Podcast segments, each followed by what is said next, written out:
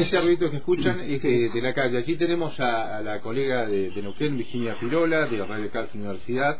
Eh, ¿Por qué queremos eh, saber más ¿no? De, las novedades con respecto a la causa Fuente Alba? Concretamente las novedades que, surgieron hace poco tiempo. Virginia, ¿qué tal? Buenos días. Muy buenos días, compañero. Un saludo allí a toda Antena Libre. ¿Cómo les va? Bien, bien. Eh, muy contentos de poder retomar esta, estos contactos con los colegas de, Radio Carso Universidad, que obviamente eh, eh, tienen un manejo de información con respecto a algunos temas que, que, son muy interesantes. ¿no? Con respecto a lo que queríamos hablar con vos concretamente es sobre la causa Fuente Alba eh, dos, como se la dice, y las novedades que se produjeron ayer, si no tengo mal entendido. Eh, eh ¿qué, ¿Cuáles son esas novedades?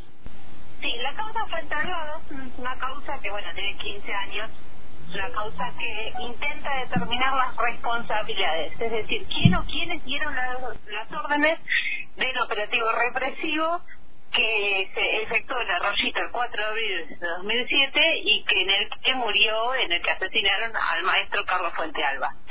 Hay un juicio 1, ¿no? La causa Fuente Alba 1, que se logró condenar al policía que disparó, que fue Darío Polete, pero desde entonces se intenta avanzar en esta causa que es, digamos, ha tenido de toda esta causa, ha tenido sobreseguimientos de imputados, ha tenido desvinculaciones, el ex gobernador José Marsovich de hecho no está vinculado, no está imputado, ha tenido, bueno, imputados que han fallecido, es una causa que fue la Corte Suprema de Justicia y en el año 2018 la Corte Suprema de Justicia dice, esto es un grave delito de los derechos humanos y tiene que volver a ser investigado, porque acá la justicia en Opina ya la había cerrado la causa.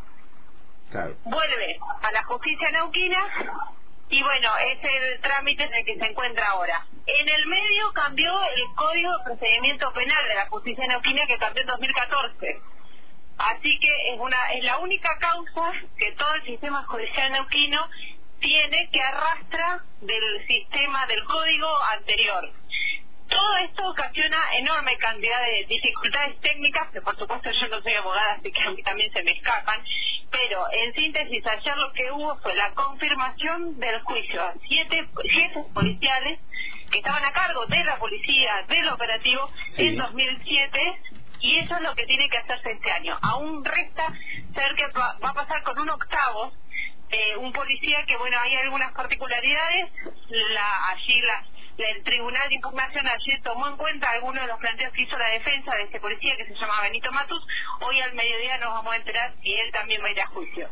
Así que el próximo paso es que ponga la fecha de juicio pero ya, digamos, no hay más presentaciones que puedan hacer las defensas para evadir este juicio por esto, ¿no? Los, contra los jefes policiales que ordenaron la represión de Arroyito 2007. Claro, estamos hablando de un hecho de 15 años, ¿no? Y tantas cosas pueden pasar en el, en el medio, digo, con respecto a los testigos y, y las pruebas y demás, no es lo más conveniente que pasen tantos años eh, a la hora de sustanciar un, una causa judicial eh, eh, en este caso.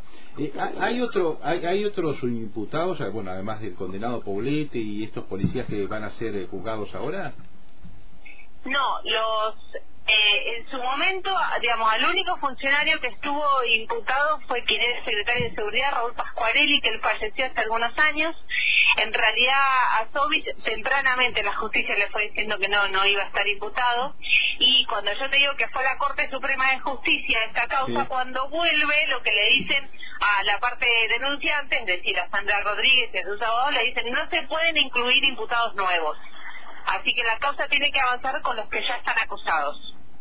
Había 15 en realidad, lo que pasa que por una decisión incluso también de la querella se decidió reducir porque no todos tenían el mismo nivel de responsabilidad. Ahora sí, entre los que están acusados de igual a juicio son está quién era el jefe de policía, quién era el, comisario a cargo de todo el operativo, porque bueno, la hipótesis central es que esto fue predeterminado de antes y que justamente, digamos, predeterminado ser un operativo represivo, incluso con la decisión de Jorge Sovich, que esto no es ninguna especulación, él lo dijo a los días, yo ordené este operativo.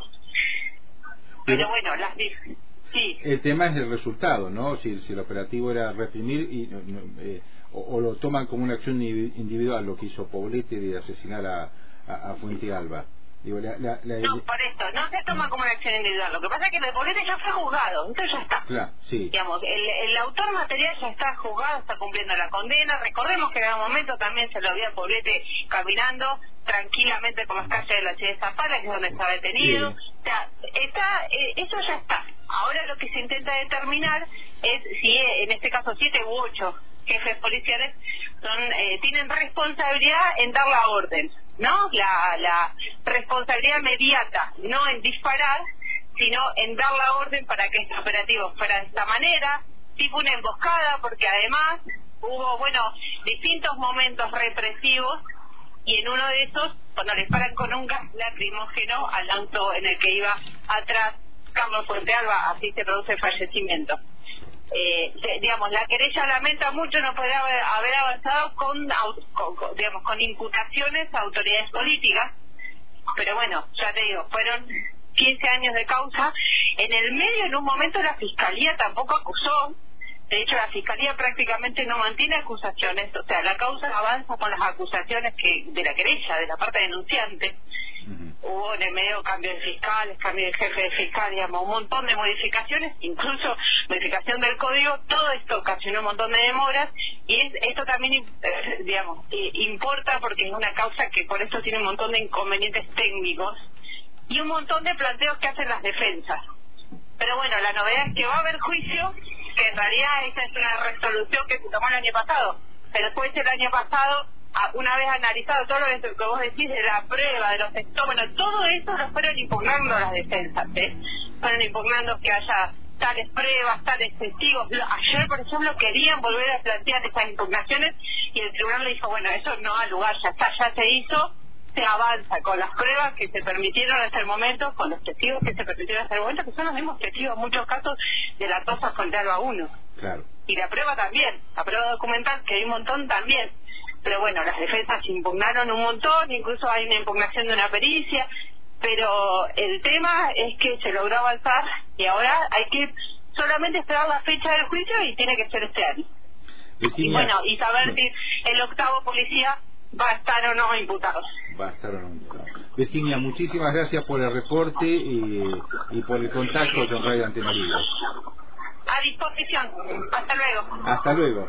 La colega de Radio Cal Universidad, Virginia Pirola, allí eh, dándonos eh, las, novedades ¿no? de eh, lo que se llama el caso Fuente Alba 2. estamos hablando del operativo Arroyito, que realizó el 4 de abril del 2007, donde fue asesinado el docente Carlos Fuente Alba.